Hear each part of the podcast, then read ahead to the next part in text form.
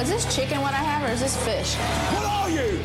An idiot sandwich. Idiot sandwich what? An idiot sandwich, Chef Ramsay. I was rooting for you. We were all rooting for you. How dare you? Congratulations, you're a meathead, son, but you know what? Don't ever put your hands on my underwear. This is the lamb. Where's the lamb sauce? offended. Yeah, I mean, you really don't want to make friends around here, do you? I I didn't come here for that. Hi, everyone. Welcome back to Snap Back to Reality, the podcast where we revisit the trash TV we grew up with and love to hate. I'm your host, Riley Ennis, and this is episode 47. Welcome back, everyone. I hope you all are having a wonderful week so far. Um, I'm doing great. My internet's back. That feels good. I finally got to clean my house this weekend, which is something I hadn't done for a while. So, you know, I'm just feeling very zen and fresh and clear minded in my, you know, nice, clean environment.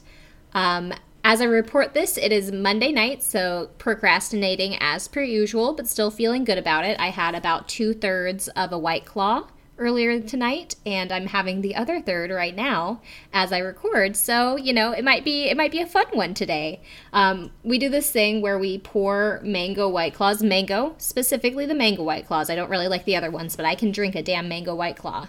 Um, but if you really don't want to taste alcohol and want a drink that will fuck you up if you are a lightweight like me, um, pour a mango white claw into mango nectar. Goya is the better brand. Um, my husband got some off brand petite or something. It's not as good, but it's still fine. Um, but you pour the mango white claw into the mango nectar, and you can't taste any alcohol, and it tastes really good, and it just tastes like mango. And if you like mango like me, it's a good time. So that's what I'm drinking this evening, and I encourage you all to try it. Um, unless you don't drink, then you go. I didn't drink for a really long time, so more power to you. like I said, it's going to be weird tonight, but I think it's going to be fun. I'm really excited about tonight's topic. Um, oh, the other thing that I did want to report on, and what I forgot to mention last week, is that last week was the one year anniversary of the podcast starting. So that's exciting. I can't believe it's been a year that I've done this thing, and for the most part, put out an episode every week, except for, you know, a few breaks here and there. But that I'm still really proud of myself for doing as well as I have. So I'm just going to take that moment to bask in it. But um, thank you all so much for being with me and listening. I couldn't have done it without any like interest. Well, who knows? I probably would have done it even if like no one has no one ever said anything ever. But that's why I'm so shocked anytime anyone reaches out to me and like says that they're a listener and that they enjoy what I put out because really I'm just doing this for some weird need that I had internally. So the fact that anyone gets anything else out of it is a wonderful thing. Anyway, so just thank you for being with me for the past year. It's been really fun. Um, and yeah, there, there's a lot more fun things to come. So, like I mentioned, I'm really excited about this week's episode because I am talking about something that I loved to watch back in the day. So, those are always fun ones. Um, and I I just wanted something where I could relax and not have to worry about binge watching an entire season of something really fast to get the entire context of something. Um, I just wanted something I could kind of pick up here and there. And so it hit me I'm going to do Room Raiders. Um, I don't know if anyone else was very much into Room Raiders, but this was something I used to watch all the time when I was in I guess probably late elementary school and early middle school. That was really when um, I was watching this. That was the core time. But it's just like one of those classic MTV dating shows, along with, I don't know, Next, which I did a while ago, um, and like Parental Control, Date My Mom, all of these ridiculous shows where I'm just like, who. who thought they were going to find their true love? Well, no one. No one thought they were going to find their true love, but I, I really hope that someone has. I would love to know if someone who went on these MTV dating shows has like stuck it out over the years and you know they just they just say thank you to MTV for way back when 15 years ago when they met on Date My Mom. but yeah, Room Raiders was a fun one. Um, I would just like binge watch these after school in my bedroom. Uh, and I don't know. It was one of those things where, like, deep down in my heart, like, back when I, I think I mentioned this back last year, probably, yeah, a week, like this week, a year ago, wow, um, that I did Pimp My Ride. But deep down in my heart, I truly thought that I would be on Room Raiders one day because I was a young dumbass. So I just thought, like, you know, one day MTV is going to break in and just kidnap me out of my room, and I'm going to meet someone based on whatever I have lying around. So hopefully they think I'm cool.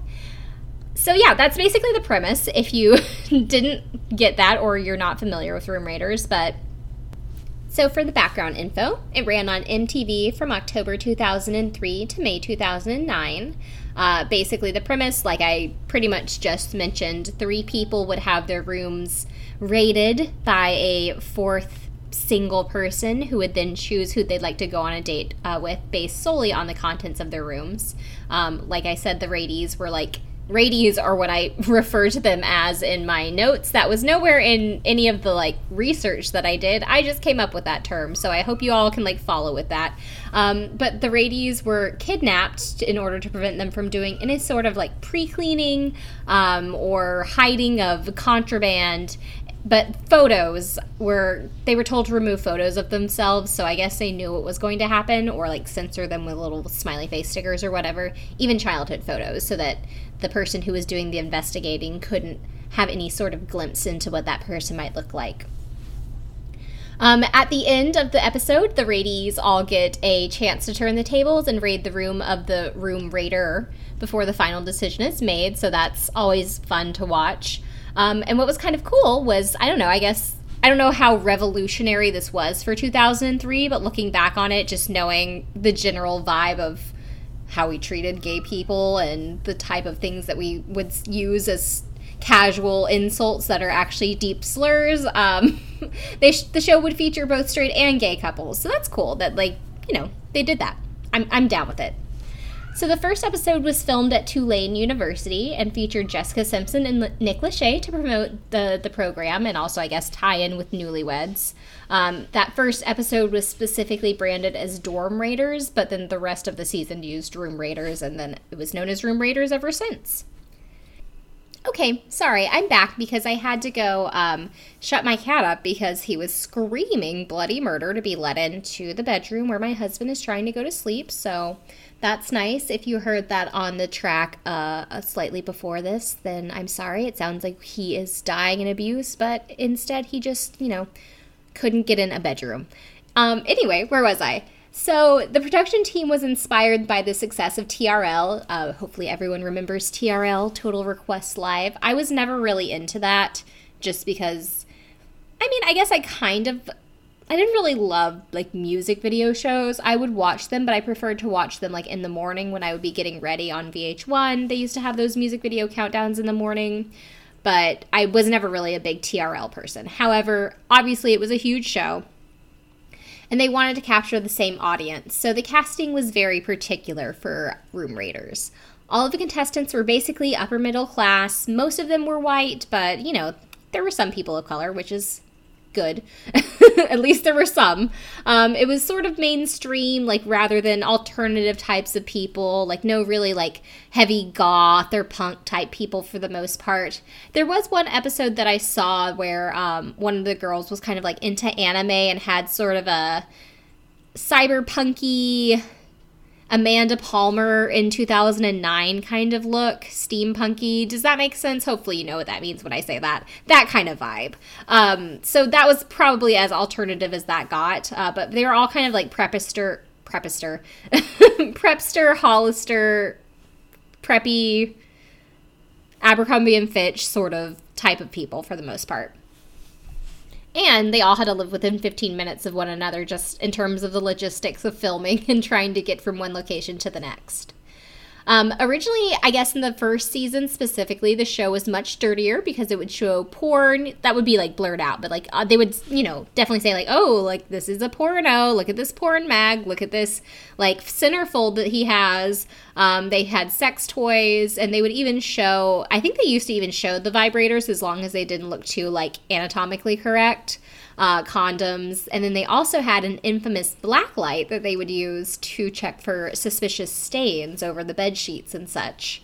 Um, so they had this spy kit that had all sorts of things like gloves, latex gloves, a white glove set, um, a magnifying glass, but the black light was like the good stuff. That's what everyone was watching for. However, after the infamous Nipplegate Super Bowl halftime show, which feels especially relevant right now, uh, so I'm going to go off on a little bit of this feminist rant right here, so just stay with me here, folks. Um, all right, Nipplegate happened in what, 2004? I was 12? by that math? 11 i think? Yes 11 uh, who knows? Math is hard. Um, but i was a kid right? And i watched that shit live. I remember it happening. And it was fine. Like it was shocking just because like people were shocked but i'm fine. For the most part anyway. But you know it like didn't permanently damage me. There were a lot there were a lot of things that permanently damaged me when i was a child but nipplegate was not one of them.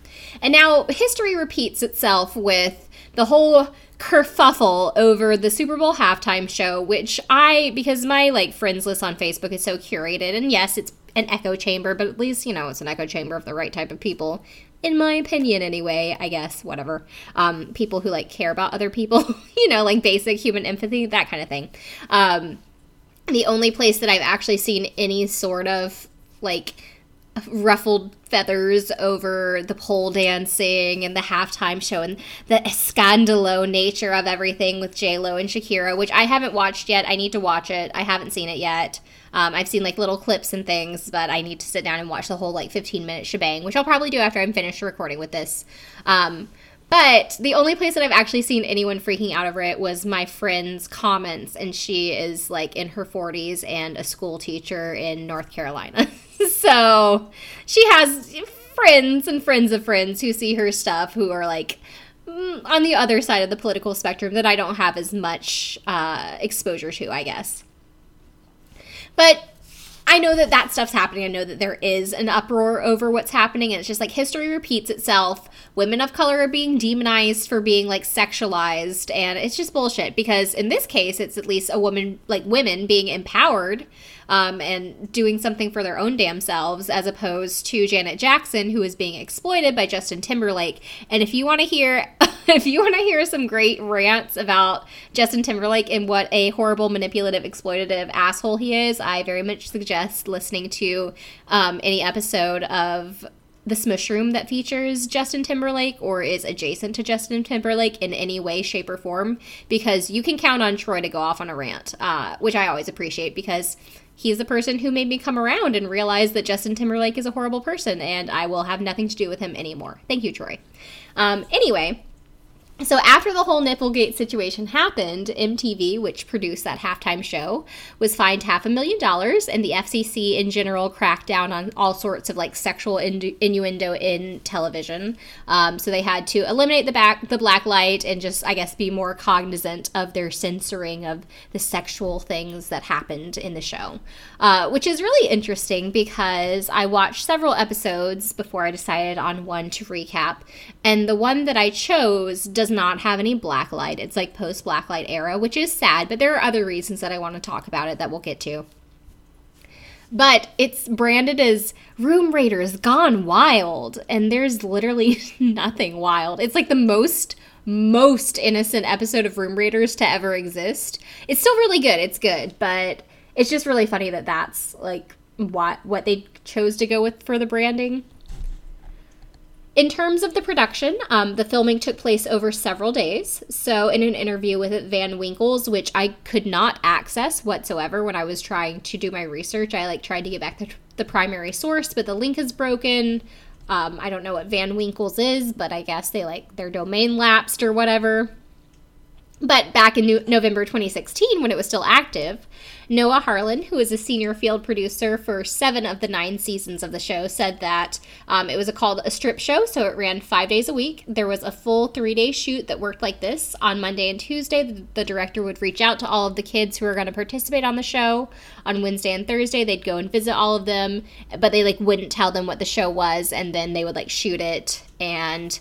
Um, what happened was the abduction happened, the contestant left the house, the seeker, as they called it, the raider, as I was referring to it, uh, it, them, the person, whatever, would go in and the room raiding would begin. And then the next day, the crew would pick up the people again, and I guess make them wear the same clothing. I didn't pay that much attention to see like if their clothing changed at all. Um, but they would show them the previous day's footage, and then that's when the contestants would act as if the person was going through their rooms in real time and make comments and stuff. Um, the comments, I guess, were somewhat prompted. You know, they gave them certain things to riff off of, but I think for the most part, they relied on on the the contestants or the people. I don't know, whatever you want to call them, uh, to like provide their own wit and commentary because some of the things that are people say are really clever and some things are really really cringy and awkward and you know it's just delicious in that way so before the raiding would begin, the crew would have to like check out the rest of the house just to make sure there wasn't anything there that was too dangerous, I guess. Um, because one i don't know if this is because or just something that also happened but one time someone was getting abducted you know like just one of the participants who knew that they were going to be on an mtv show um, and as they were getting like kidnapped and dragged into this white creeper van their father started running after them and had a gun and so like the mtv crew had to rush in and explain what was going on. So i don't know maybe that was just like a precautionary thing that happens now where they just do a little pre-raid. Um, so they did find tons of illicit objects ranging from from drug stashes to weapons like guns and uh, knives. Um, but in one instance, there was a wild bobcat that people kept as a pet. So the crew had to um, ask that it be kept off in another area while they were filming. And I am willing to bet that that was an episode that happened in Florida. I don't know where, I don't know when, but I just, I would put good money on that happening in Florida. Uh, also, a little fun fact is that the original concept for the show included the raider and the chosen raidee to have a slumber party together in, I guess, the raiders' room because that's where they end up. Um, and then the idea was scrapped because they they were like, let's maybe not film teens hooking up. We already have the real world. Like, how much else do we need? I don't know. Uh, Zac Efron was on an episode. That's another little fun fact. Uh, you can find that one pretty easily on YouTube if you want to go watch it. And as far as international versions, I feel like there had to have been more than this, but the only one that's mentioned anywhere that I could find was the Lithuanian version that debuted in 2010.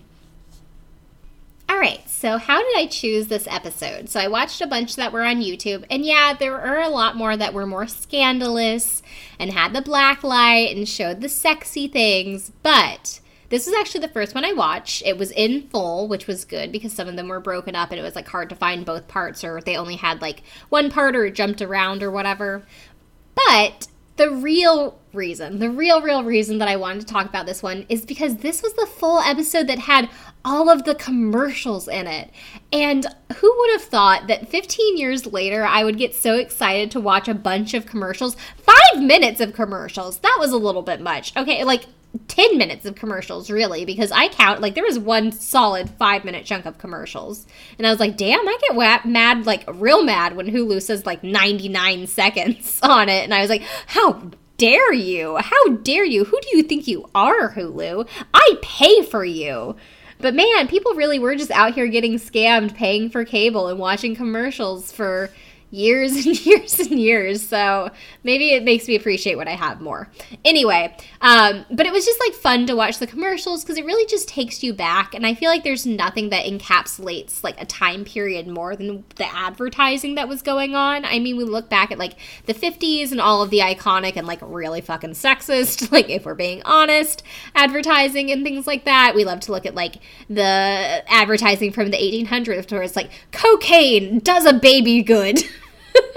like random shit like that. So it was just fun to go back and watch these mid 2000s commercials. So this episode is called August 11th, 2005, um, which is just what it's called, like Room Raiders August 11th, 2005 on YouTube, so you can find it very easily.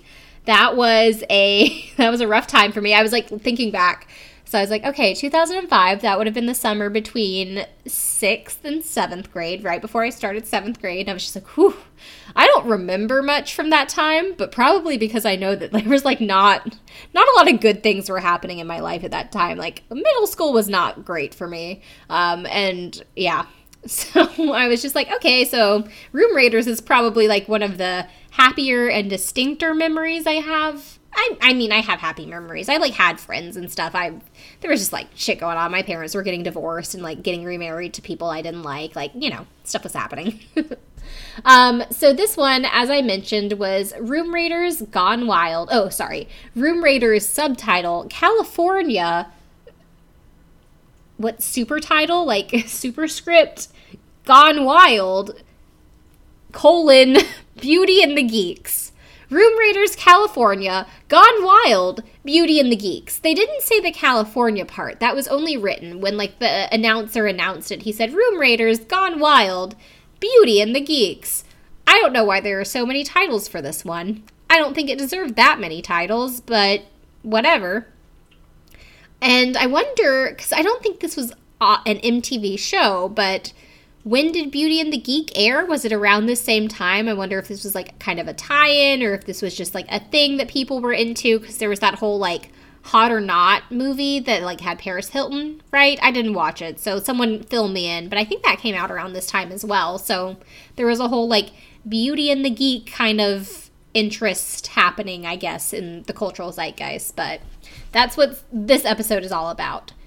So we meet Sarah. Sarah is 22. She's a writer at a magazine in San Diego. This whole episode takes place in San Diego, as the California part of the title says, I guess. Um, she tells her about herself as we see like clips of her going about her day. So she likes to go to the beach. She says she likes to lay out and catch as many rays as possible, which is a very 2005 thing to be into because we're all into sun protection now, girly. I hope you're wearing your sunscreen. Her two biggest turn ons are intelligent and a cut jawline. Like, she really likes the jawline, so that's good. Um, and her biggest dream is that she wants to be a talk show host like Oprah or Kelly Ripa.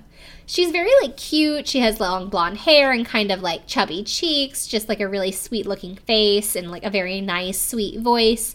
Just very endearing. I feel like she would do very well as a talk show host because like who could hate this girl? She's very sweet. So I like Sarah a lot.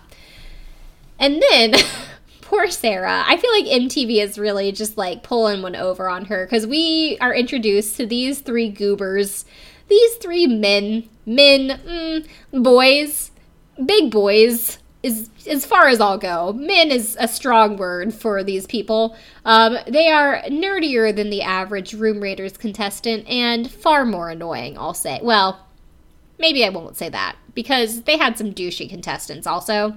But these guys, well, a couple of these guys are really obnoxious. So, first we meet Kenneth. He is 18 and attending San Diego State University. As we see him also like performing or acting out like the things he's about to describe to us, he's wearing various Hawaiian shirts in all these clips. Um, he says that in his spare time, he likes to brush up on his super cool skills of dancing. We see a little quad split screen here where we are treated to all of his various styles of dance. Um, none of them are good. He does not have rhythm. It's very much what you would like call the typical white guy dance, but like not even as dignified as the white man shuffle, which is for the white guy who doesn't who knows that he can't dance. This is a man who presumably knows he can't dance because surely he doesn't think that he's very good at dancing. I think he just enjoys to dance, which I can respect, but it's a lot to take in. Um, and he says that he portrays himself through the emotion of music. He also says that over the years he's acquired a fascination with various types of grasses. Uh, here he pulls a chunk of grass from the ground and gives it a deep sniff. And he also says that what some people don't know is that the Kentucky bluegrass is not actually blue. So thank you for that one, Kenneth. That's really enlightening. His worst quality, he says, are his man breasts. Uh, he's filling an A cup now, and um, the girls don't like that. Now that's you know I can admire his um, his strength and admitting that and facing his flaws head on and recognizing what he has to overcome when he wants to impress the ladies. But while he's talking about this, this whole voiceover happens while he's like pinching and rubbing his nipples really aggressively, which is just not something that you should memorialize on video. But he chooses to do so anyway. So yeah, Kenneth's whole thing is a lot to take in. Um, it it gets it's all going up from here. Uh, one thing I will say is that he's 18. he acts like he's 14. He looks like he's like 16 and this girl is 22 and like uh, has a real ass job. like dear god, Sarah, like please don't choose Kenneth. Um, so the next person we meet is Caleb. Uh, Caleb's most distinctive physical feature is that he has like very voluminous curly hair. I feel like in 2020, I don't think people say Jewfro anymore. I don't think that is a correct thing to say. I would not say that. I feel uncomfortable saying that. But I do feel like in 2005, when this was airing, that would have been the term that pretty much anyone would have used to describe his hairstyle. So just to paint a visual picture, uh, he's 19. He's a student at San Diego State as well. Again i note here i was like why why are they setting up this 22 year old woman with these like 18 and 19 year old boys? So he tells us that he's most famous for his dinosaur impression which is really good. We are then treated to this impression um, i guess it's good it's fine it seems like he's just a person who grew up really interested in jurassic park and dinosaurs like you know how like every five year old kid like is super into dinosaurs i feel like he probably took that uh, took that interest like into high school with him. Um, he also says that they call him the Urban Raptor, which I feel like could be a really good rap name, but not for him. uh, he also does a Napoleon Dynamite impression. So I guess impressions are his thing in general, but Napoleon Dynamite and dinosaurs are like just two very opposite ends of a spectrum. Um, he does it, it, like he looks like Napoleon Dynamite it's not hard to do a Napoleon Dynamite impression. You know, you just have to get the speech pattern down, but he has it, so good for him. Um, he says that a fun date to go on would be go to Lord of the Rings because it's the best movie ever. And he says, and hopefully the extended version because the date would last longer. And then I was like, oh my God, he's my husband. like, this is exactly, not that Andrew's like, oh, this would be the best date, but that is like his favorite movie. I think, or like one of his favorite movies. It's a movie that he like loves, a series that he loves, and he insists on. He wants me to do it. He wants me to watch all of them. I've never seen them. It's like a whole thing now, you know. Like it's one of those things where it's just like I feel like the opposing forces of me not seeing Lord of the Rings extended director's cut and him wanting more than anything in the world to have me watch Lord of the Rings extended director's cut are just like the two forces that are keeping like the world balanced and just like in check. Like it's the yin and the yang of like not only our relationship but the world is like it's at stake. So, I can't. I just can't. At this point it's I'm in too deep. I can't watch them. Moving on. Uh, the next person we meet is Dane. Dane is like the flattest affect. He looks like he literally has come out of like Daria. Like he's just, hey, what's up? I'm Dane. I'm 22. I work at a skateboarding warehouse. I don't know. What is a skateboarding warehouse? Is that like where they ship skateboards from, or is it like an indoor skate park? Because I always just knew them to be called indoor skate parks, but whatever. In his free time, you would think that he skateboards, but no, he switches it up on you. He plays frisbee golf. He says frisbee golf's basically the same as golf, I guess. I don't really play golf. He just likes to throw the frisbee at chains, I guess. Um, says that a turnoff for him is someone, he's like, someone, like, it, it's weird the way that he words it. It's like a turnoff for me or anyone, like, for, um, how does he say it? Like, a turnoff for me, for anyone I date, or anyone in my life, really, I think is how he words it. Um, he's like, is someone who eats meat. He's like, that's not usually something I involve in my life. Which I guess, you know, you're in California, so it's probably not hard to just roll with the vegans and vegetarians. But when you're going on a blind dating show, hmm, probably a good chance you're going to find people who eat meat. So the guys are abducted from their houses one by one. Um, so as this happens, we get like some stats on each person's living situation.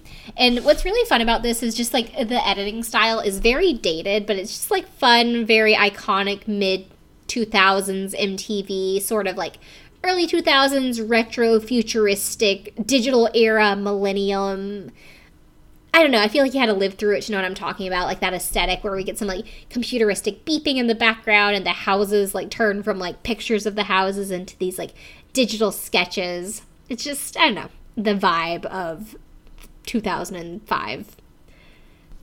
So Kenneth's place is first. It's a three bedroom house. He lives with his family. These are the little stats that we get.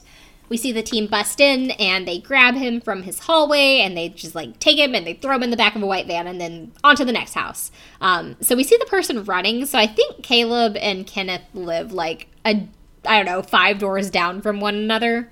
Uh, Caleb's house is a two bedroom house. It says that he lives with his mom, and Caleb opens the door for them, and then they just like grab him and kidnap him and grab him and stuff him in the van.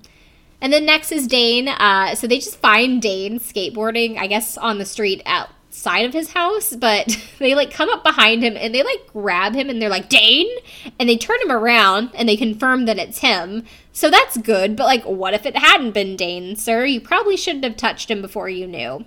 Um, his little stats are that it's a four bedroom house and he lives with three roommates. So finally, we have someone who's not living with their family. So the three guys are sitting in the back of the van watching Sarah on the little uh, screen that they have back there explain to them that, yeah, you're on Room Raiders and I'm going to raid your rooms and decide who I'm going to choose to go on a date with.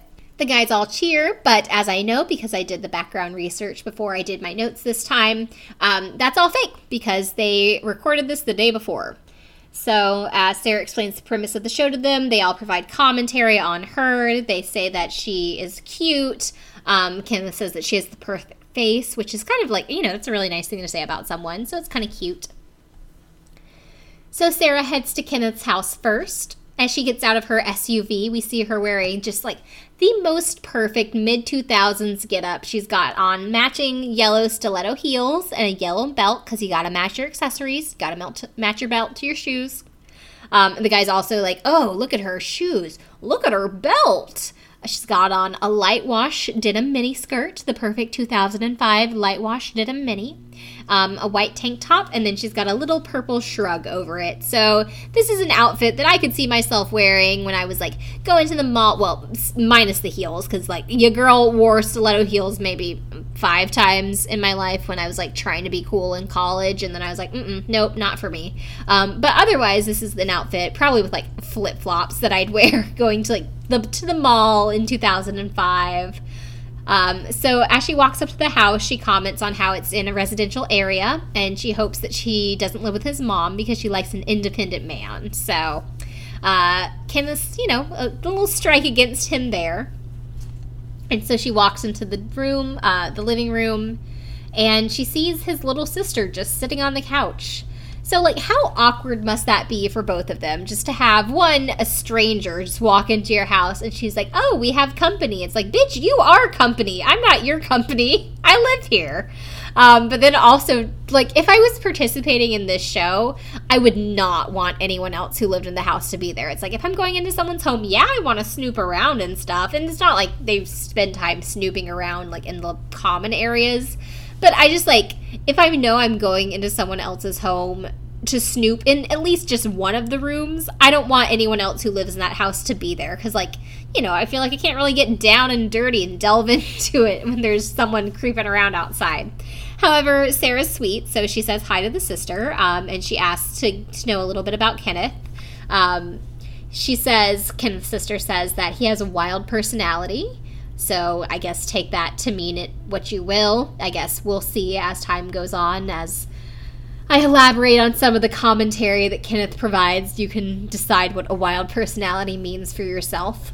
Um, so Sarah asks the sister to show her to Kenneth's room, and at first, little sis pranks her by taking her into her own room. It's all like pink and girly, and, and Sarah's like, "This is Kenneth's room," and she's like, "Nope, it's fine. Haha, just kidding. Here, here's his." So Kenneth's room is weird looking. Um, it has green carpeted floors, which I'm not really into a green carpeted floor. Makes me think of my grandmother's porch because she had green carpet on her porch. I feel like that's like a sensory memory. So it's like not something I vividly remember, but it's something that like feels very correct in my soul, if that makes sense. Um, but it just doesn't seem right for a bedroom. Uh, the other two guys comment on it in the van. There's like saying that it looks like a rest home, like an old folks home, and a hotel room. And yeah, it does. Like it looks like a hotel room off the highway, like outside of a major, like outside of Tulsa. You know, like not in the city, like probably like a, a 45 minute drive in but like if your company sends you out there for work and they like it's like oh it's a really shitty company and they're just like here you can stay in this hotel.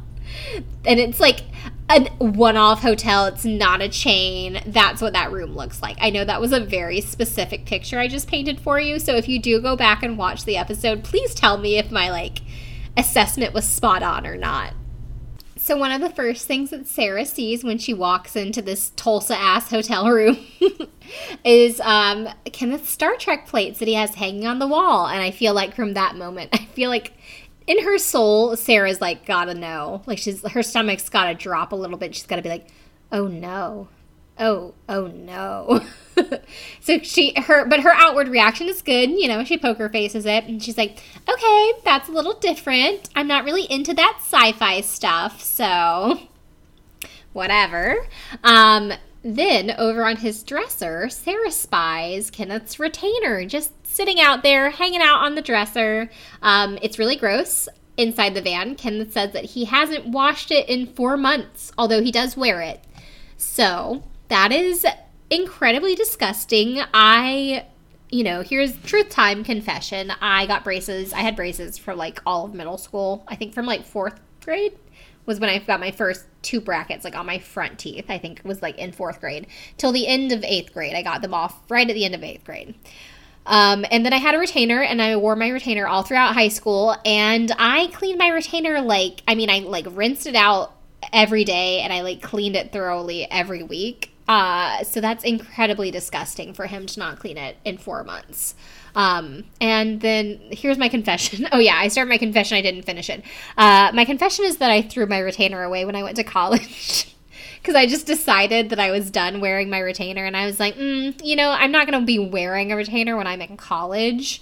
Which is probably true. Like, I wouldn't have worn it. But my teeth have definitely shifted now. It's not super noticeable. Like, they still look good, but it does make me a little bit nervous that like one day I'm gonna need to like get a vis- Invisalign or something to like straighten the back out.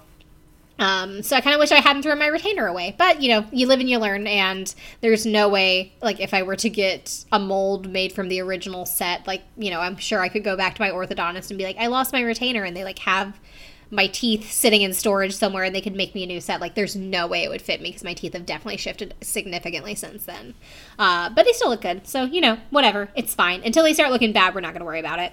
Um, anyway, so back in Kenneth's room, she sees his disgusting retainer. Uh, also, I'm mad that Kenneth would admit something like that on TV. That's just makes me angry. Just hold it in. What's wrong with you? like, just don't say that. But it cost you zero dollars to not admit that on television. But he chose to anyway. Uh, so Sarah decides to get out the gloves from her spy kit, which is a good call, but why do you even want to pick it up at all? So she goes, she has her gloves on. Thank you for being sanitary. She picks it up and then she smells it. Ugh. And I mean, she's like, oh yeah, that's disgusting. Like she's like, this is gross. Um, but she's not nearly as disgusted as I would expect her to be, and I'm very disappointed in her. Because uh, even all of the guys in the van are like disgusted that like she would even do that. Kenneth says that he wouldn't do that. So then Sarah looks through his dresser drawers and comments on his clothing. Um, she always kind of like comments on how large they are because you know Kenneth's like a bigger dude, but it's for the most part all very positive stuff. So I don't, whatever, it's fine, I guess. She holds up a pair of his khakis, like his shorts, and says that she thinks she could fit two Sarahs in one pair of shorts. She says, but actually, that may kind of be fun. So I don't know. Maybe Sarah's kind of fun. Maybe she a freak. Uh, she finds a loose DVD just sitting out in a drawer, which drives me nuts. Although that's definitely something I would have done when I was like 14. Um, but still, like, that's not okay. And whatever. It's a learn how to knit video, which is kind of nice. Um, the guys kind of make fun of him in the van, but Sarah says that she likes a guy who can be domestic, so she's into it. She's like, maybe you can knit me a sweater or something, which is cute. And then Kenneth takes that cute little line that she gives him, and his like riff that he decides to go with off of that is like, "Ooh, I'll knit you some panties, pink and red with a little bow or no, a little bell on it." Ugh, it's just like so gross, and I hate Kenneth so much. and this is like the moment that I really hate Kenneth. Um, she goes over to his closet, sees that he has a Nintendo 64 and a Sega Genesis, but I don't care about that. I care about the Nintendo 64, and I really wonder if he has Pokemon Snap. I don't know if I've talked about this before on this podcast, but I love Pokemon Snap. that is my favorite video game of all time. If you have a Nintendo 64 and you have Pokemon Snap, I will come to your house and I will play a new game of Pokemon Snap and I will beat it in two hours and I will leave. Like, that's what I did to my friend's house. The only time I ever went to her apartment before she moved to like a new apartment. Um, my friend Megan, who was actually on my episode on The Simple Life way back almost a year ago. But if you want to hear our friendship, we you can hear us on that episode. Um, but one time I went over to her house when she was living with a couple of roommates, and that was the only time I was ever there. I went over, I played Pokemon Snap, I beat the game, and then I left. And then I never went over to that house again. Man, I love that game. Anyway, um, so Sarah sees his gaming systems and she says that it seems like he's still kind of into that video game thing, which she doesn't like. That kind of is just funny. Like, he's still into that video game thing. And I'm just like, girl, it's 2005. 15 years later, the boys are still going to be into that video game thing. It's never going to change. just gotta, you just gotta accept it. So then she sees his Hawaiian print shirts. She's not really into those, but obviously that's his sense of style, girl. So if you pick him, you gotta gotta roll with it. Um, she once again comments on the size of his clothes. She's like, "Oh, a size large," but then says, "Like I do like my guys kind of big to protect me and keep me warm at night." So it's fine, I guess. I don't know. I just don't love all of the like body talk that she has. Um, Kenneth says from the van that he'll be her bear and snuggle her. And then Caleb's kind of like, or smother her. And then, so the whole reason I wanted to say this whole exchange is because Kenneth finds a joke. And when he's he's the type of guy that when he finds a joke, he just doesn't let it go. So this is the first of many times this episode he makes this joke, um, kind of just ribbing on Caleb and says, at least the animal on my head won't attack her. So he's just like talking about his hair, how it's like puffy and curly, um, and how it looks like there's an animal on his head, but it's just like it's annoying. On the other side of the closet, Sarah finds a collection of encyclopedias. Kenneth says, You gotta brush up on your world events, geography, grass, because I guess he's really into grass. I would love if it was just like a G encyclopedia and then nothing else. Like he really is just like just gotta get just gotta read that grass entry. Sarah's really into the encyclopedia because she likes a guy who likes to read, and she herself tries to learn a new word every day. Um, this is kind of I don't know. This feels like it's kind of a dated moment. Like who has an encyclopedia set anymore? You don't need one. The entire internet is in your pocket. You have Wikipedia. You have specialized sites that can delve into things and you can access them within seconds. You don't need to go to a bookshelf and pull out an encyclopedia and read a little blurb that just has a bare overview of a topic so that you know where to start when you research it further. When you go to the library and you pull out the card catalog. I don't know. It's just like, I don't know. Do people have encyclopedia sets anymore? I'm sure that they have them just because people bought them back in the day, but does anyone buy an encyclopedia set anymore? Maybe classrooms. That's probably the only application for them that I can imagine. Okay, that got off topic. Um, so back in the van, Caleb makes some comment about like, oh, because Sarah says like, oh, you could teach me a word of the day. Um, and Caleb makes some comment about Kenneth teaching a, her Klingon word, and Kenneth says something in Klingon I should have made Andrew watch this because he probably could have he probably could have translated it. Um, but he says that it he tells him that it means animal on your head, which of you know it's so fucking annoying. Um, Sarah's done at Kenneth's. She gives us a quick little debrief. She really likes his encyclopedia collection and his knitting DVD, um, but she did not like his retainer just sitting out. Like, she doesn't mind that he has a retainer, but that should be put up somewhere, and that is the bare minimum. He, it should also be cleaned. It should also be, like, disinfected. He should probably get a new one at this point. Okay, so this this is where we get our first commercial break, and I'm so excited. This was so fun. Um, I'm just going to talk about some of the like the ones that like struck me and just like comment on them a little bit as we go through. So we get a promo for Real World Austin, which was kind of cool because I've never really watched. I think I watched like one season of the Real World, and I couldn't even tell you what city it was. Um, so I really do want to do that at some point. Um, I would love to do that with a guest, just because I like to do uh, guest episodes for ones that I have no background on because I think that's kind of fun for me to just talk to someone who like really loved that thing and I'm just like, yeah, that's like something I totally missed out on. Um, and coming from those two perspectives, I feel like is always interesting. But at some point, I want to do it regardless. So if you have a suggestion for what season or city, or especially if you can send me a link to like a playlist um, for something that has like a specific season, that's very helpful. So do that I would love that. Someone actually did that for me. They had like a request for a show, and I was like, oh, I don't know if I can find this. And then they sent me like a link that had a YouTube playlist with everything, and I was like, all right, I have no excuse. Um, and that was a while ago. So that's the one I'm going to do next week. So maybe if you're listening, you'll know that that was you, and that's a little sneak peek on what we're going to do next week.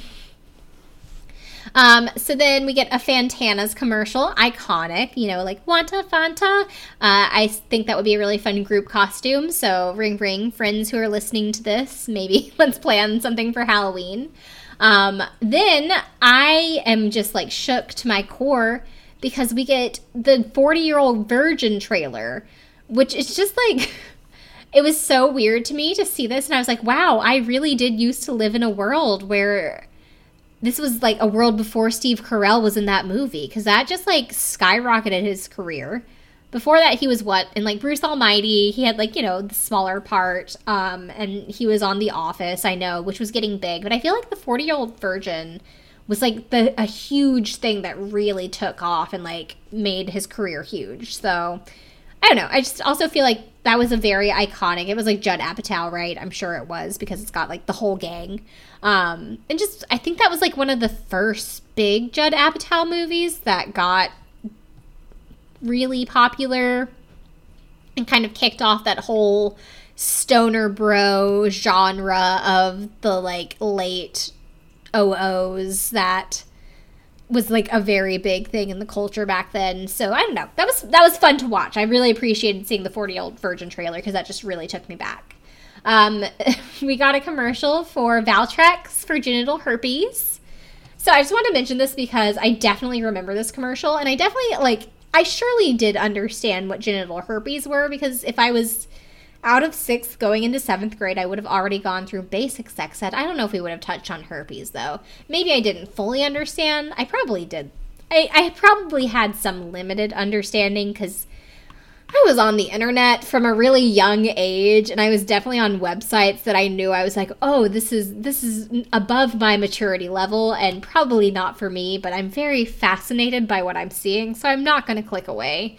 Um, so I learned a lot. I learned a lot from a young age. Um, so I, I probably knew what herpes were, but I just remember like watching this and just like not truly understanding what it was um, and just being like, okay, yeah, this is cool. This is fine. So I don't know. Maybe we could just all go back to like the stigma free lifestyle and mindset of, of 12 year olds and the world would be a more beautiful place. Um, then this was also very exciting. All these commercials just got me really hype. I just, I love a good old commercial. A new commercial a 2020 commercial. Puh, I spit on that. I hate a commercial, but a vintage commercial. Mm, nothing better. I love. Okay, I can. I think the White Claw's working, guys. I told you it was going to get crazy this episode.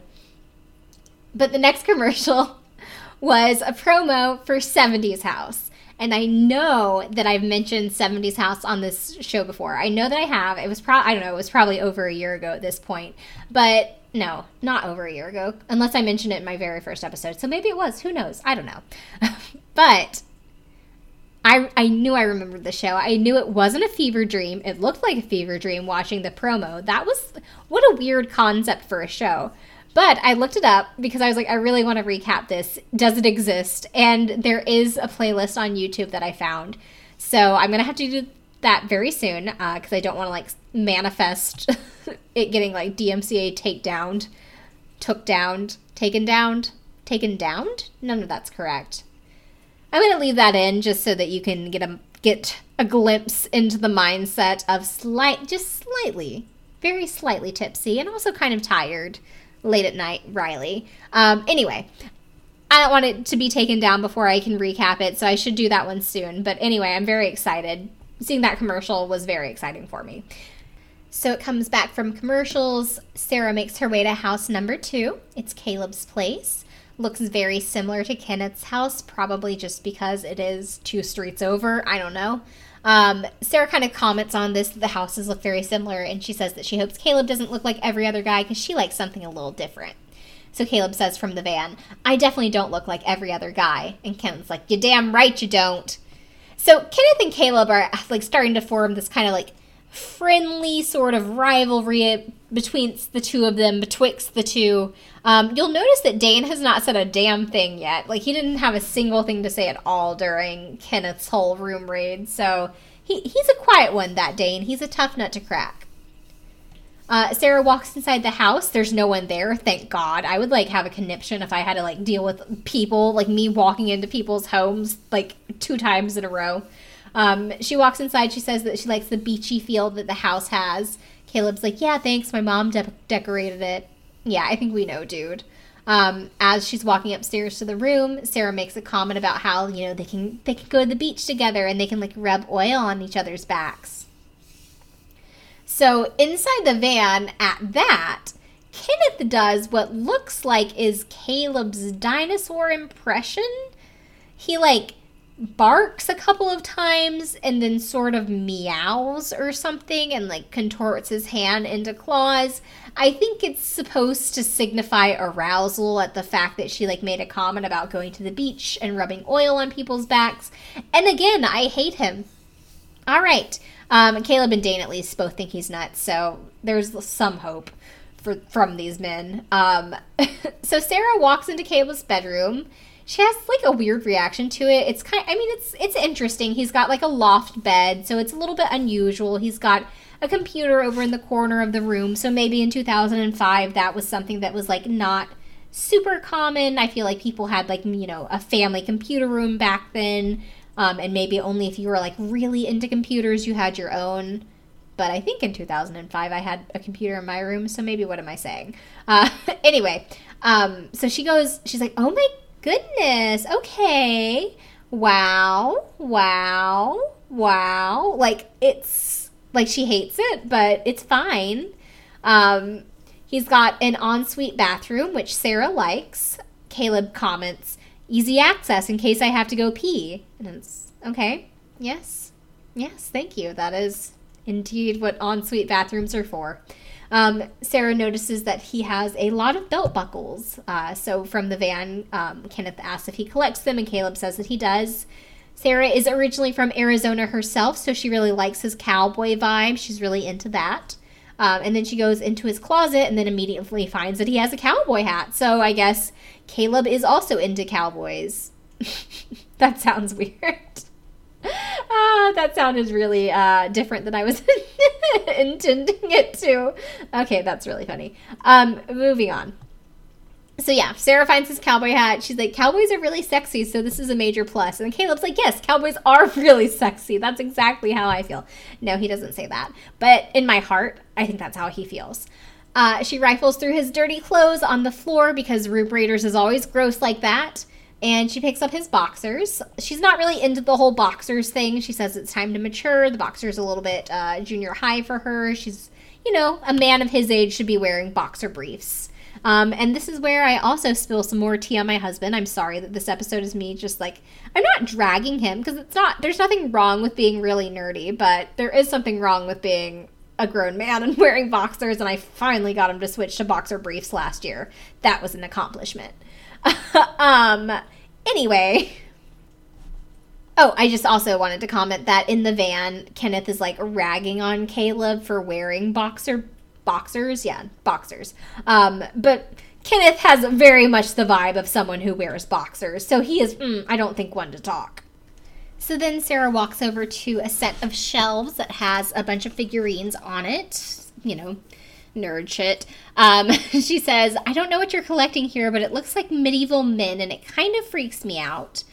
Uh, Caleb responds that it was Lord of the Rings. It, she, well, he says, if you know Lord of the Rings, you'll know that's Gimli. So, excuse her. Um, Kenneth calls him a whittle kid with his like action figures or whatever, something like that, something to that effect. Sarah also finds some pom poms in his room, says that makes her think that he might have dated a hot cheerleader. Somehow I doubt it, but you know, I'm willing to be proven wrong. Like, if someone has photo evidence of Caleb and a hot cheerleader dating in 2005 or 2004, whenever, you know, provide it to me and I will be happy to eat my words. Um, Sarah does a little rah rah cheer for him, and the guys all think that she's very hot doing her little cheerleader cheer. Then she finds his Napoleon Dynamite glasses, um, and she's like, "Oh, what is what's up with these '80s specs?" So she puts them on. I guess they are like real prescription glasses, or maybe they're just readers or something. So they're very, very strong. So she's like, "Oh, these are really um, strong. You're you must be blind. I hope you're wearing contacts, or you at least have glasses that are more in style." Um, and then Caleb does some Napoleon Dynamite impression in the van, and it's it's lovely. Um, so then she finds, like, kind of underneath his lofted bed sort of thing, just hanging on the wall, a random bird's claw. Uh, she calls it a claw of some sort. Indeed, it's perceptive. Um, but Caleb comments from the van in this sort of like weird, kind of like stereotypical nerd kind of voice and he's like wow good point there it is a claw so i guess he's making fun of her and i'm like sir please, like you have no room to talk, okay? Like you're trying one, you're trying to win a date with her, and two, you would be lucky to win a date with her. This girl's cute as fuck, so step back. Um, he says that it's a snow owl claw. Sarah decides it's time to bust out the handy dandy spy kit, so she grabs her magnifying glass. Uh, she takes a closer look. She confirms that it is indeed a claw because you could see that without the magnifying glass. Um, the magnifying glass was always extremely pointless. I feel like though they had like a producer in the corner with like a gun trained on them in each episode being like, use a fucking glass, like you have to use a fucking spy kit. That's our whole shtick here. Um, so she looks the the claw with the magnifying glass. She confirms it's claw, indeed. Um, She says that the claw makes her think that he probably killed a real animal, so she's not into that. Um, and then Caleb is not happy from inside the van because he loves animals and he would never kill an animal, and the claw is apparently something that he just like found on the ground. That's always something interesting that happens because that's the danger of room raiders is that if someone finds something and they make like a wrong um, assumption about someone and it's always just like funny to see what people say and like when people re- get really twisted over it uh, but it is kind of annoying when someone like that's the reason that someone doesn't choose someone specifically is because they made a wrong assumption. But in this case, like, mm, I mean, he has a claw hanging on his wall regardless, so I don't really blame her for being off put by that. I'm gonna go ahead and take this moment just while I'm thinking about it because that does wrap it up for Caleb. Uh, yeah, Caleb's room. Um, but I'm just going to take this moment to comment on another trend that I noticed whenever I was watching Room Raiders.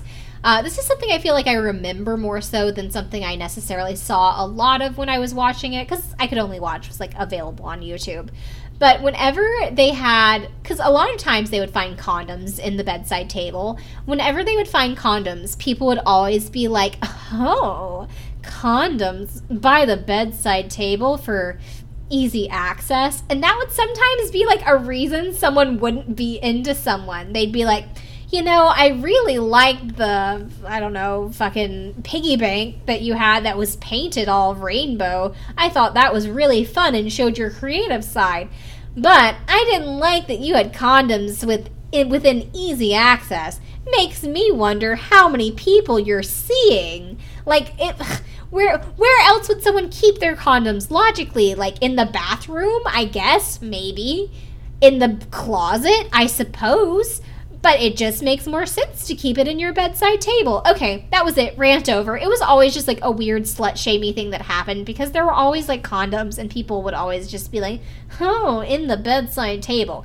However, addendum to that, I will say when it was men, straight men specifically, but sometimes gay men too, who were being raided, they would like strategically leave out their magnum condoms. People would be like, "Oh, okay, magnums. Hmm.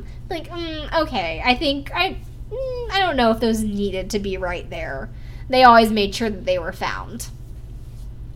So that wraps it up for Caleb's room, as I said. Um, in this kind of little interstitial right here, the guys sort of rag on Dane a little bit since he's up next. And like I said, he's been really quiet. I don't think he's said anything. Um, but he says that he's not worried because Goofball sums up both of their rooms, which I don't disagree with. Um, so Sarah does her little debrief, says that she liked the belt buckle and the cowboy hat because cowboys are sexy but she didn't like the uh, bird claw and she didn't like the big thick 80s glasses. Um, she's like i hope he doesn't kill birds because i'm not into violence. Take that stand sarah. All right so last but not least sarah pulls up to house number three which is dane's house. It's in a different neighborhood than the other two um, so she says it doesn't really feel as homey or residential but Dane's like, well, or as generic, because, you know, he's a cool guy who lives in like a different kind of urban environment or whatever. Um, so she opens the door, and Dane says that she's going to realize that he doesn't live with his mom, so, you know, he's going to look good there. But Caleb's like, Oh, I'm sorry you don't get home cooked meals every night. And Dane responds, I'm sorry I cook my own home cooked meals, which I like love as a response because, yeah, that's the correct answer as a 22 year old man. I was like, I do get home cooked meals, I cook them. Um, and then Kenneth, being fucking Kenneth, being such a Kenneth in this moment, uh, says, You don't have a woman rubbing your head before you go to bed each night. Which, let's, let's, let's take a moment to unpack this because I really feel like they just gloss right on over this. Is he's saying that he, Kenneth, is an 18 year old quote unquote man. Like I said, man, we're using the term man loosely to refer to him as a man. Um, and does his mommy rub his head before he goes to bed each night? Yikes! Yike on a bike. I am not okay with that for multiple reasons, but again, I think what it mostly boils down to is do not admit this on television, dude. Like, you can be into your weird ass shit and you can just live your life and you can just not involve anyone else in that stuff and everyone else just moves on and we're all fine and you can just sort it out in therapy later. But I'm, I'm not okay with that. All right, so Sarah walks into Dane's living room. She meets his roommate Brian. Once again, she has to like walk in on someone just going about their day. Uh, Brian probably got told like by MTV, they're like, yeah, there's gonna be someone here. They'll probably be here from like anytime between like 12 to like 4:45. So just like hang out here in the living room. and he's just like, well, there goes my day. Um, so Sarah asks him to tell her what uh, Dane's like, and Brian says that he's a ladies' man. He gets ladies all the time. Dane's like, well, what can I say? Brian's kind of helping me out there. I don't know. Is that like a turn on for people? I know that there was that whole scene in Legally Blonde where Elle walks up to like the guy who's getting rejected by the two hot girls and she's like, You gave me the best night of sex of my life and you took it all away from me. Um, but I was just like, I, I was never the person who was like, Oh, yeah, you're a ladies' man. Oh, that's great. Like, I'm going to have to compete with all these other girls that you're also into or whatever. Um, so I guess it makes him seem cool, so that's fine. Sarah asks Brian if he can show her where Dane's room is, and he's like, uh, well, I can tell you where it is. So at first I was like, okay, asshole. All right, lazy. You don't want to get off the couch. He's probably stoned. I'm sure he's stoned. Um, and then he describes how to get to Dane's room, and I realize how far away it is, and I'm like, okay, I can't really blame you. So Sarah has to like walk out of the living room, walk outside through like a back entrance, a side entrance, walk down this set of outside stairs, and then go into Dane's room, which is just this like one off private room connected like just from the outside.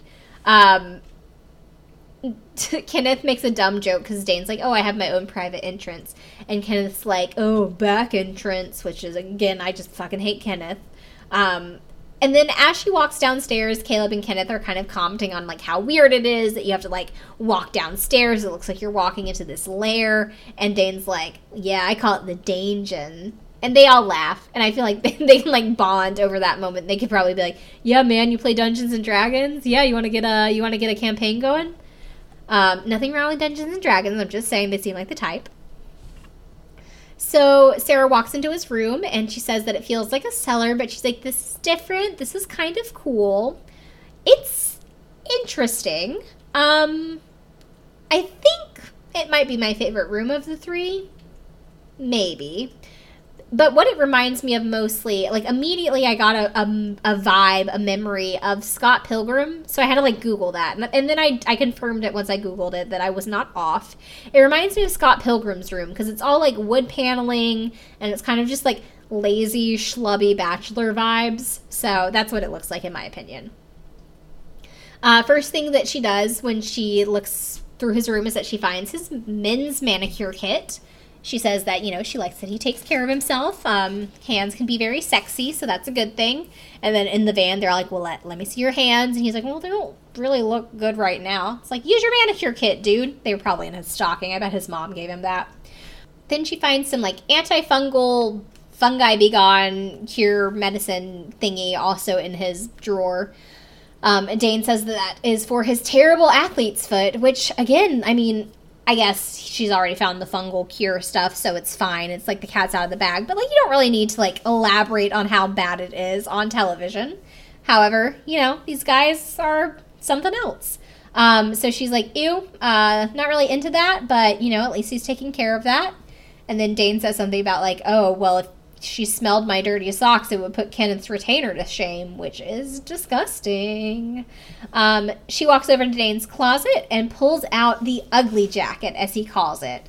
So what this is, it is red and green plaid flannel, um, I guess like a thick kind of flannel jacket material with a denim vest sewn onto it. It's very, very ugly. It's very 80s, but it's also very fun. Like, very ironic hipster kind of wear that I could see someone finding in a thrift store and wearing, like rocking. So Dane is kind of that vibe. He's got he's definitely got a more hipstery vibe as opposed to the like geekier, dweebier vibe that the other two kind of have. Um, so she puts it on. She you know comments on how ugly it is, and she's like, "I really hope this is a joke."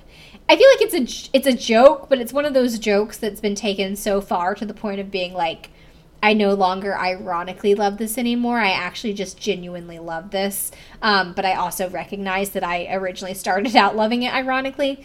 So she models it a bit. Dane thinks that she looks very hot in his ugly jacket. and he's like, I couldn't be happier right now. Seeing her in my ugly jacket, perfect. So then Sarah walks over to this very cool, like built in shelving unit that he has that's like right next to his bed, like above his bed beside his bed, whatever. Like easy access to all of these books. I kind of really like that setup. Um, and so Sarah loves it. He has a huge book collection. The uh, bookshelf is like filled to the brim. There's books stacked on top of books, just, you know, on top of one another. Um, what my bookshelves looked like when I was a child and couldn't control myself. Um, so she says that he's the only one that she's seen that has a really good book collection. Now, Kenneth had the encyclopedias, or at least he had the G encyclopedia. Um, but yeah, she hadn't seen any real like books from the other guys. So that says, or she says that makes her think that he's an intellectual, and there's nothing sexier than that. Um, and then Dane says that he's a faux intellectual. He likes to fool people. And I can definitely see that. He has faux intellectual vibes. Yes, yes, indeed. But then she's like, uh oh, danger. She like makes that little pun there. Um, says that she needs her spy kit, so she gets out the white gloves and she does the the dust test on the bookshelf. She, you know, like she swipes her finger, but she like swipes it like right up next to the book. So it's kind of like, you know, if you're not reading them that often like if these are books you've already read and you're not like pulling them out a bunch and you're just like, like kind of do a, a precursory dust over you're you're probably going to miss the dust right up against that. But she gets up in there and she pulls out the glove it has dust on the finger and it's not even that much dust but you can see it's a lot of dust. But she's not into that. She says um, you know she has this little like a cute little innuendo line where she's like, always clean your wood at least once a week. And the guys are like, oh, hot girl said sexy thing, you know, whatever. Um, so she's done in Dane's room, and he thinks that it went pretty well. Uh, she says that she liked his manicure kit, but she did not like the antifungal liquid and the flannel jean jacket. Um, she, well, I guess it's not so much that she didn't like it, but she says that it belonged. It looked like it belonged to a breakdancing lumberjack, which is fun. Um, second commercial break. So we get our little commercials here. We get the promo for the 2005 VMAs hosted by P. Diddy. Remember when P. Diddy was always just like hosting things and like throwing white parties, and the tabloids were always talking about like what was going on on his yachts and stuff. Yeah, back in the day. I don't know. Maybe people still keep up with P Diddy, but I feel like he's not someone that people keep up with anymore. Who knows? I could be very, very wrong. Then, then there's a promo for a show that I have never heard before, and I don't know how I missed out on this because obviously I was watching MTV back like in this era. Maybe it was just something that I was like, ooh, I have no interest in this, and I just like, you know, didn't ever watch it and just let it go from my memory. But I literally have never heard of this. If you watch this, please let me know how it was because it looks good as fuck. So I'm gonna definitely go back and look into this. But it was called Trailer Fabulous. And yes, it's basically what it sounds like. Um, so that looks really fun. Then there's a Taco Bell commercial for Cheesy Gordita Crunch. I think that was like a limited time special thing. I don't think they have those, so, you know, blast from the past. However, I will say if it was not that, if it was a commercial for a chicken enchilada grilled stuffed burrito, which was like the best the best limited edition Taco Bell item to ever exist and was the thing that made me obsessed with Taco Bell when I was a kid, I probably would have cried. So at least it was another kind of commercial. Um, we get this IKEA catalog commercial that's just this woman who's like awkwardly sexually moaning, and her neighbor hears it from outside. I don't really remember this commercial, um, but I feel like IKEA should have more class than that.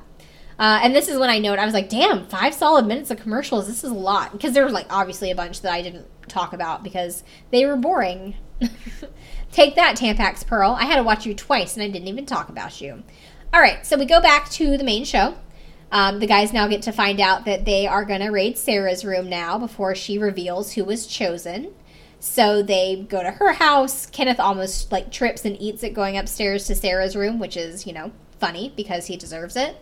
And they get in and immediately bust out the spy kit. So they use the tongs to pick up some like kind of silky looking like lingerie nightgown looking thing from her laundry basket. Um, I guess it's good that they're at least using the tongs for that.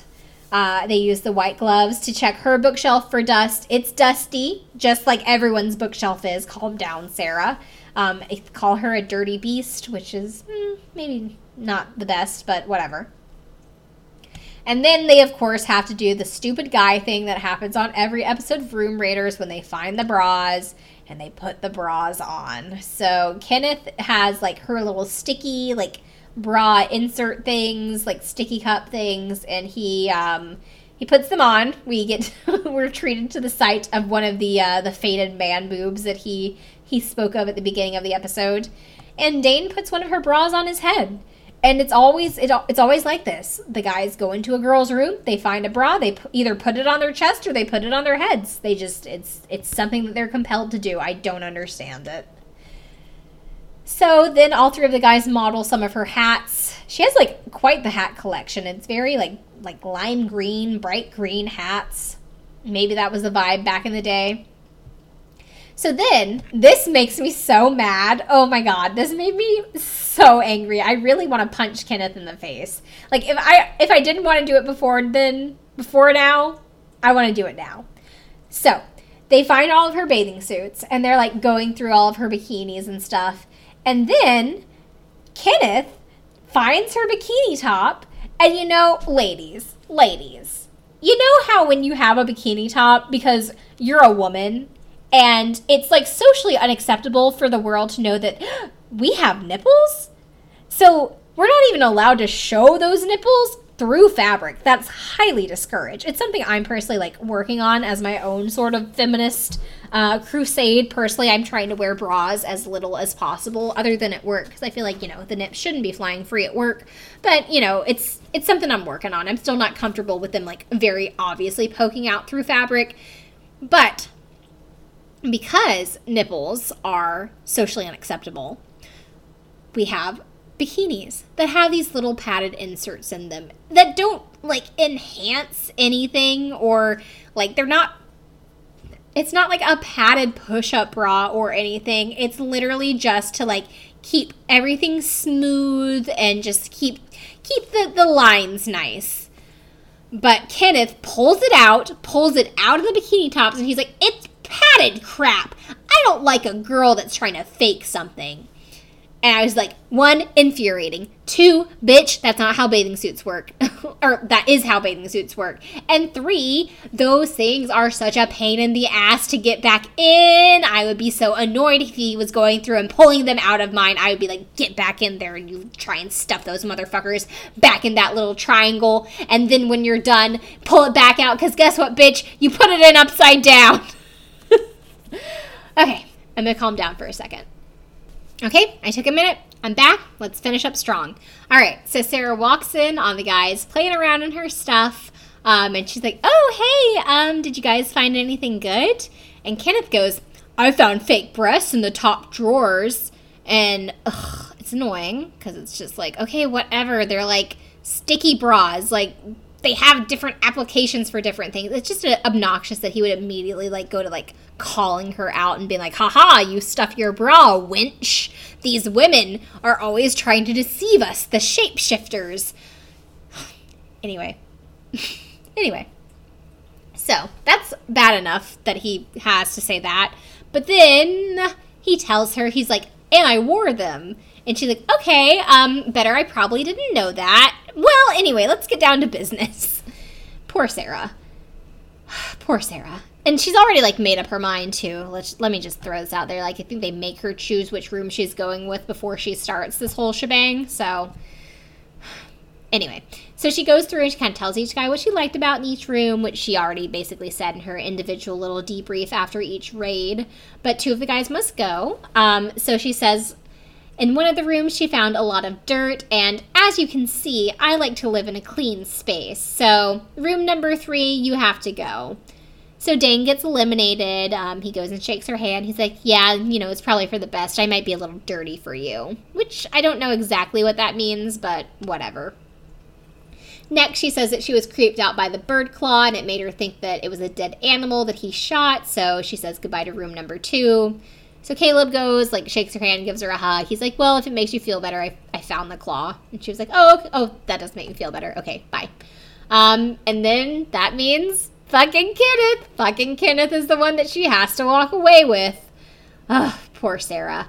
Um, so they kind of like hug and, you know, shake hands or whatever. Um, we see a little side interview where Sarah's kind of just like laying down in the grass outside and she's like, you know, Kenneth isn't the type of guy I'd normally type, you know, I normally date. He's a little bit geeky, but maybe I'll give it a shot. And then Kenneth also does a little exit interview, also laying down in the grass in the same position. You know, he just can't pull it off like Sarah does, though. So he says that he's happy he got picked, but there was no doubt in his mind that he wasn't gonna get picked because the other guys are complete geeky dweebs. All right, sure, Kenneth, sure. Um, he says that a mutual connection is yet to be made, but I can tell you one thing laying down in this position is incredibly uncomfortable. So back in Sarah's room, it shows uh, Sarah talking about the video games that she found, and she's like, "Well, you know, I have a Nintendo original NES downstairs." And he's like, "Oh my god, the original NES! Yeah, let's go! I can teach you how to play." Um, so they go play. They go downstairs to play track and field. Uh, we get like a little moment here with the other two guys. They kind of have their exit interviews.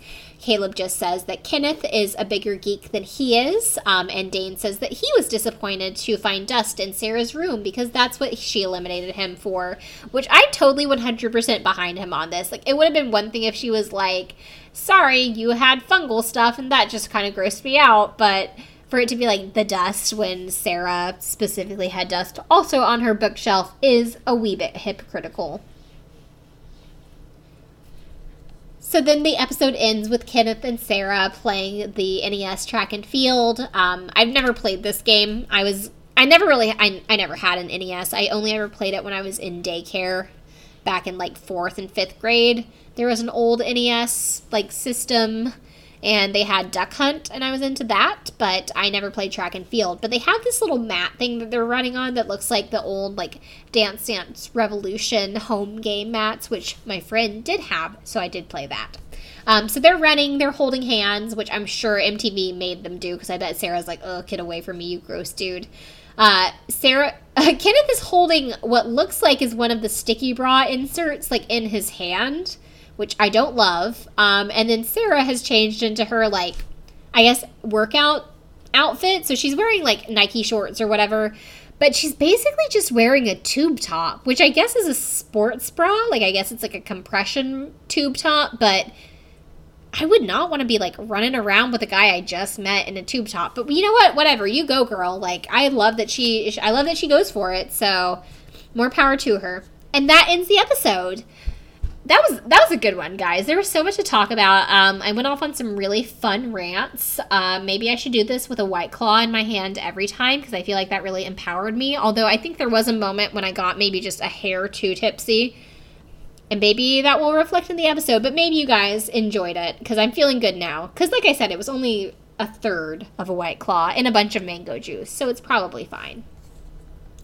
Um, where are they now? Impossible to do. Ha- if you Google Sarah uh, room raiders, where are they now? Like nothing comes up. How do I know? So hopefully they're all doing well. I'm sure they're just living normal ass lives like every other person that's ever been on reality TV who hasn't made a career out of it. Um, does it hold up? Is it worth a rewatch? Yes. Yes, it is. Yes, it, well, does it hold up? It's very much like of the era. It's a time capsule of that 2005 MTV kind of feeling.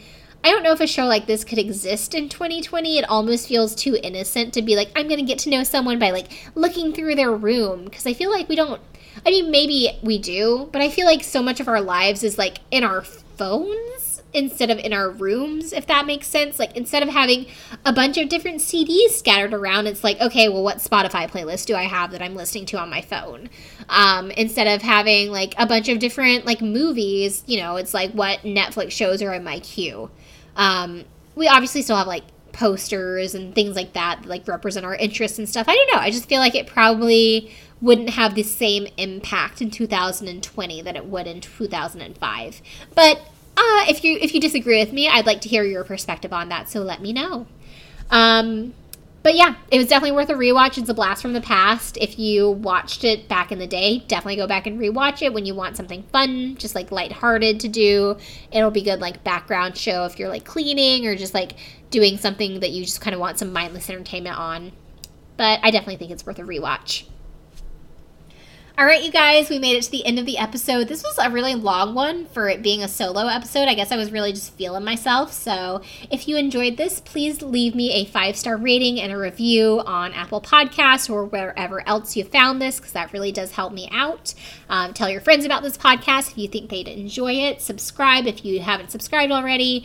Um, and you can give me a follow on Facebook at Snapback to Reality Podcast, on Instagram at Snapback Reality Pod, or you can follow my personal Instagram Instagram at really underscore Riley or send me an email at snapbackpodcast at gmail.com. All right, guys, I love you so much. Um, thank you for being with me over the past year, and I will talk to you next week. Bye.